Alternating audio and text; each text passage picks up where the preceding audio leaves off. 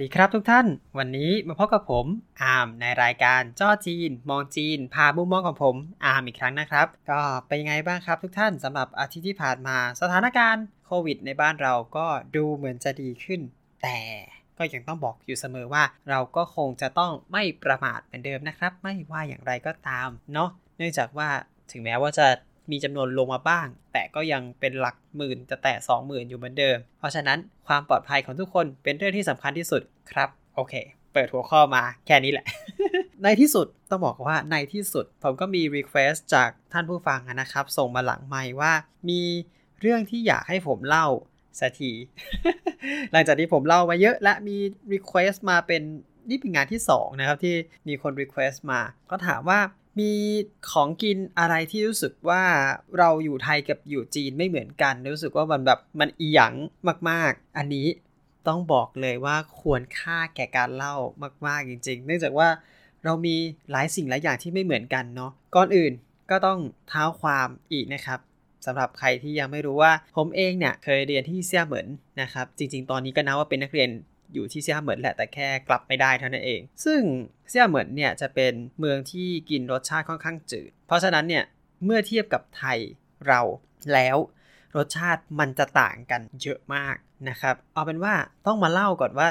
สิ่งที่ทำให้รู้สึกอีหยังมันต้องมีอะไร แล้วมันก็คงจะเป็นอะไรไปไม่ได้ ถ้าเราไม่ได้เปิดเรื่องด้วยอาหารไทยใช่ไหมครับ อาหารไทยที่อยู่ในเซียเหมินเนี่ยคือต้องบอกเลยว่า อาหารไทยในจีนได้รับความนิยมพอสมควร พอสมควรจริงๆนะต้องบอกว่าพอสมควรระดับไหนดีกว่าเอาไว้อย่างนี้ ในเซี่ยเหมินเนี่ยเป็นเมืองเล็กๆ เกาะเล็ก ๆ มีร้านอาหารไทยที่เป็นร้านเชนเนี่ยสามร้านแน่ๆก็ของเซี่ยเหมินเขาจะว่าจีเซียงวานก็หรือจะต้องแปลให้ตรงตัวก็จะเหมือนอ่าวช้างทองเออถ้าเรียกให้ให้ถูกนะครับ ซึ่งโอเคว่าเป็นร้านอาหารไทยเคยไปอยู่ครั้งหนึ่ง ซึ่งหน้าตาก็เหมือนไทย คือแต่งร้านอะไรเหมือนไทยมาก แต่ความปรากฏคือเจ้าของเป็นไต้หวัน นั่นแหละครับ เป็นจุดแรก เจ้าของเป็นไต้หวัน แต่ดีว่าเชฟเป็นคนไทยที่จ้างไปนะครับ คือมีเชฟจีนด้วย แล้วก็มีเชฟไทยด้วย เพราะฉะนั้นเมื่อคนไทยไปแน่นอนสิ่งที่เราจะต้อง request คือ request เชฟไทย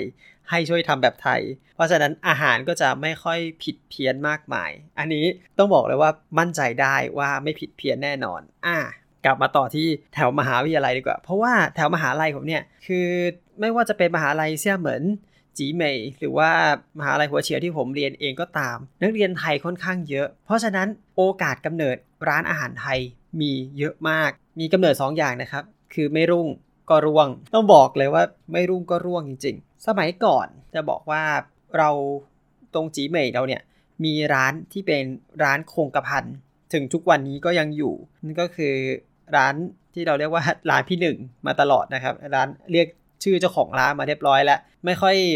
ได้เรียกชื่อจีนเท่าไหร่แต่ปกติก็จะเรียกร้านพี่หนึ่งนะครับ ชื่อร้านไทจือเว่ยนะครับรสชาติไทย เจ้าของเป็นคนไทยแน่นอนอ่าพอเราเรียกชื่อพี่หนึ่งแล้วแหละเจ้าของเป็นคนไทยแต่ทำรสชาติต้องบอกว่าถ้ารีวิวรสชาติจะออกไปทางจีนก็คือ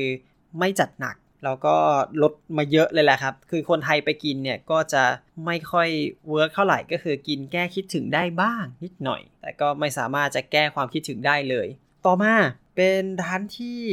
ไม่เคยเข้า บอกว่าไม่เคยเข้า แต่เราผ่านอยู่ตลอด นั่นก็คือเมื่อนั่งรถเมล์ไปที่ซูเปอร์นะครับ จากมหาวิทยาลัยไปไปซูเปอร์นั่ง L22 ไปสุดทางเลย L22 เดี๋ยวนี้ไม่ได้ L22 ละชื่ออะไรนะ 928 นะครับ ไปสุดทาง ก็จะเป็นซูเปอร์หนึ่งเป็นตึกใหญ่เหมือนอารมณ์โลตัสบิ๊กซีอย่างนั้นนะครับ แล้วข้างหลังก็มีร้านอาหารไทยอยู่ร้านหนึ่ง ซึ่งมองเข้าไปการแต่งร้านของเขาก็ค่อนข้างเป็นไทยเหมือนกันนะครับ แต่มีข้อเสียอยู่อย่างหนึ่งก็คือตัวฟอนต์นั้นเราอ่านไม่ออกกันเลย คือเหมือนชื่อร้านเป็นไทยเสียงอะไรสักอย่าง พยายามแกะมานานมากเขาเอาอักษรไทยไปทำ เป็นอักษรพิงอินอะแล้วก็แบบอ่านคนไทยอ่านไม่ออกจริง ๆ เห็นหน้าตาก็ดีอยู่ แต่ก็ไม่เคยกิน คือคนไทยไม่กล้าลองนะครับ เนื่องจากว่าดูท่าแล้วน่าจะเป็นคนจีนทำทั้งร้าน อันนี้ผ่านไปผ่านไป นี่ทำไมเราพูดเรื่องอาหารทำไมเรากลายเป็นรีวิวร้านแทนละเนี่ย เอาวนกลับมาวนกลับมา สิ่งแรกก่อนเลย แรกที่สุดที่รู้สึกว่าโอเค คนจีนพยายามทำเพื่อคนไทยแล้วยังไม่ถูกเท่าไหร่ก็คือไข่เจียวใช่ไหมไข่เจียวเป็นสิ่งที่ทำง่าย และเป็นสิ่งที่บ้านเรามี แล้วก็ไม่รู้เหมือนกันว่าบ้านอื่นมีหรือเปล่าแต่ที่แน่ๆมันเป็นสิ่งที่ง่ายสำหรับทุกคน แต่เมื่อเราสั่งไข่เจียวนั้นที่แรกที่ผมเคยสั่งเลยคือที่คุนหมิง ตอนนั้นที่ไปเรียน summer นะครับตอนเด็กและก็แบบที่สั่งมาแล้วรู้สึกอิหยังมากคือสั่งเท่าไหร่ก็ไม่ได้ไข่เจียว ทั้งๆทที่จีนมี กระทะใบบัว กระทะเหล็ก กระทะก้นกลมที่ใส่น้ำมันเยอะอยู่แล้ว แล้วทำไมไม่ตีไข่แล้วใส่ลงไป แล้วก็ได้เป็นไข่เจียวเลยจำได้ว่าตอนนั้นเนี่ยสั่งกันเกือบเดือน จากเป็นข้าวผัดไข่ เป็นข้าวไข่ดาวข้าวผัดไข่ดาว จนกระทั่งสุดท้ายจนได้ว่าเป็นข้าวไข่เจียว แต่ไข่เจียวก็ยังคงไม่กรอบไม่แบบว้าวเหมือนบ้านเรานึกออกไหมน้ำมันร้อนๆใช่ไหม คือคนจีนก็ก็เปิดไฟแรงนะน้ำมันก็ร้อนนะนะแต่ไม่เข้าใจว่าวันนั้นทำไมทำไข่เจียวออกมา หน้าตาก็ยังไม่เหมือนคนไทยทำมันเป็นสิ่งง่ายที่ทำยากจริง ๆ เลย แต่ต้องชมมีอยู่ร้านหนึ่งที่ทำไข่เจียวจนได้ไข่เจียวแบบไทย คือเป็นร้านของเจ้าของคนจีนนี่แหละครับ แล้วเขาก็คุกคีกับเด็กไทยเยอะ คือเด็กไทยชอบไปกินร้านนี้เนื่องจากรสชาติค่อนข้างดี ค่อนค่อนข้างแบบจัดๆนิดหน่อย แต่ไม่ใช่ร้านอาหารไทยนะ เป็นร้านอาหารจีน ก็ไปกินเยอะ เยอะขนาดไหนต้องถึงว่าเยอะจนเจ้าของร้านสามารถฟังได้ว่าจะเอาไข่เจียวหมู แล้วเจ้าของร้านก็พูดมาว่าไข่เจียวหมู น่ารักมากอะเสียงเจ้าของร้านไข่เจียวหมูไข่เจียวกุ้ง มีไข่เจียวหมูไข่เจียวกุ้ง อะไรเงี้ย ก็เป็นร้านที่ทำไข่เจียวได้ออกมาเป็นไข่เจียว แล้วผมก็ชอบมาก แล้วร้านนี้ก็กลับบ้านไปแล้ว คือเจ้าของร้านคงไม่ได้เจ๊งอะ่ะแต่ก็คงปิดกลับบ้าน แบบว่าไปเปิดต่อเสียใจ ตอนปอโทคือไม่มีกินแล้ว เศร้า ไม่เป็นไร ไข่เจียวก็ยังทำเองได้ ไข่เจียวทำเองได้ มันไม่ต้องซีเรียสขนาดนั้นนะครับ โอเค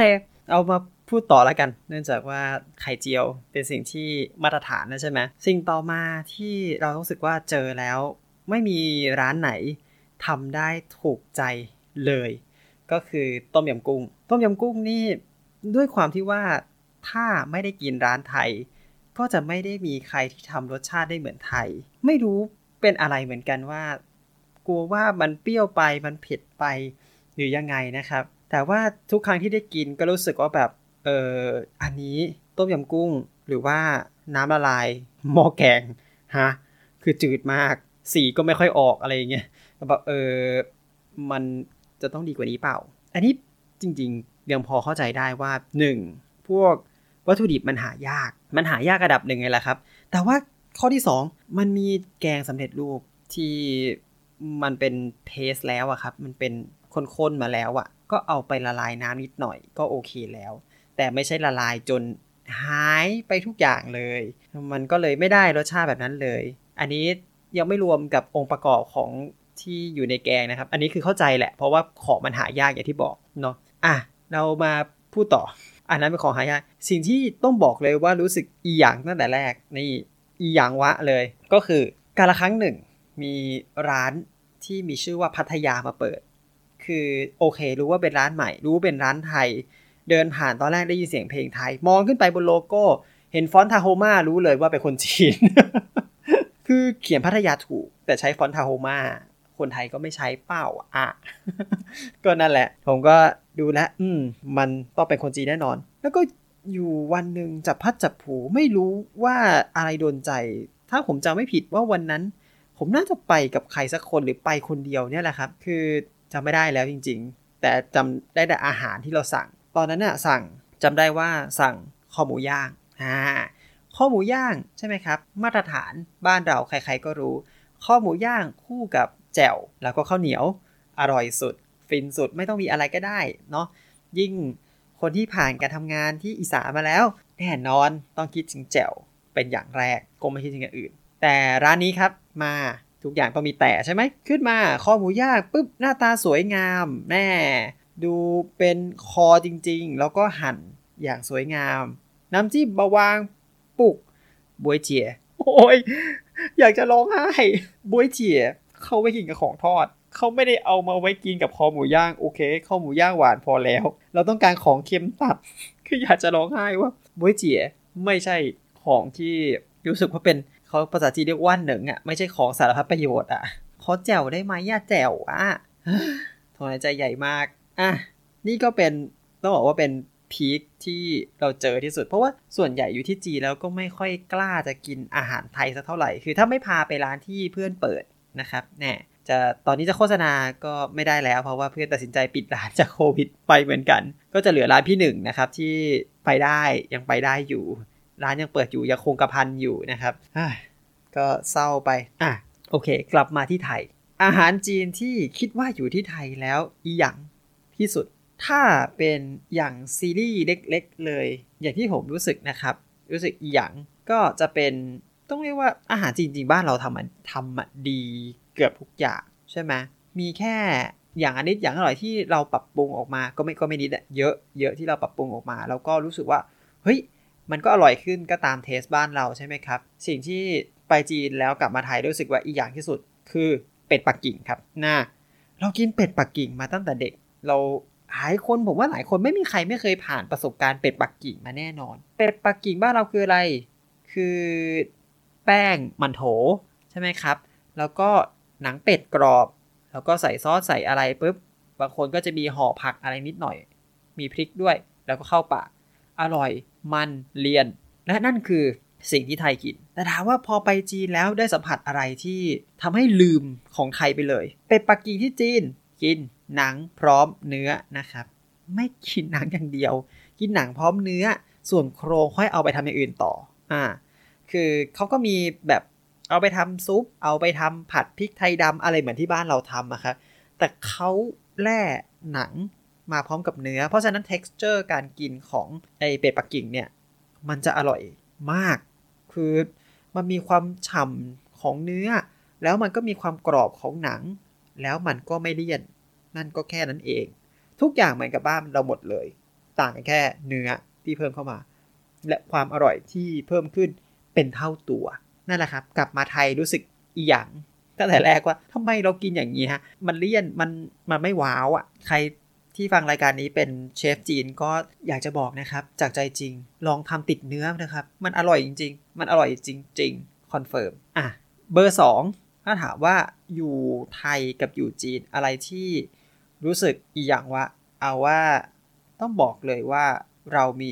โยเกิร์ตนะโยเกิร์ตที่จีนเนี่ย เป็นโยเกิร์ตในรูปแบบกึ่งทุกอย่าง คือกึ่งเหลว กึ่งแข็ง จีนเนี่ยเขาจะมีโยเกิร์ตชนิดเหมือนจะพร้อมดื่มนะครับ หน้าตาเป็นถ้วย แล้วก็วิธีกินก็คือจะมีหลอดมาให้แล้วก็ปักหลอดแล้วก็ดูดอ่าคือแพคเกจจิ้งมาเป็นถ้วย ตอนแรกที่ไปกินที่จีนก็รู้สึกเหมือนกันว่าแล้วทำไมไม่ให้ช้อนทำไมมีหลอด แล้วก็ไม่รู้ว่าต้องปัก แล้วเราก็แกะพยายามแกะฝามัน เพื่อจะเอาหลอดปักลงไปแล้วก็ดูด คือแล้วแล้วประเด็นคือดูดแล้วก็เหนียวด้วยนะ อันนี้ต้องบอกว่ากลับมาไทยก็ไม่อีหยังมากเท่าไหร่หรอกมั้งจริงๆที่รู้สึกว่ามันเป็นสิ่งที่ดี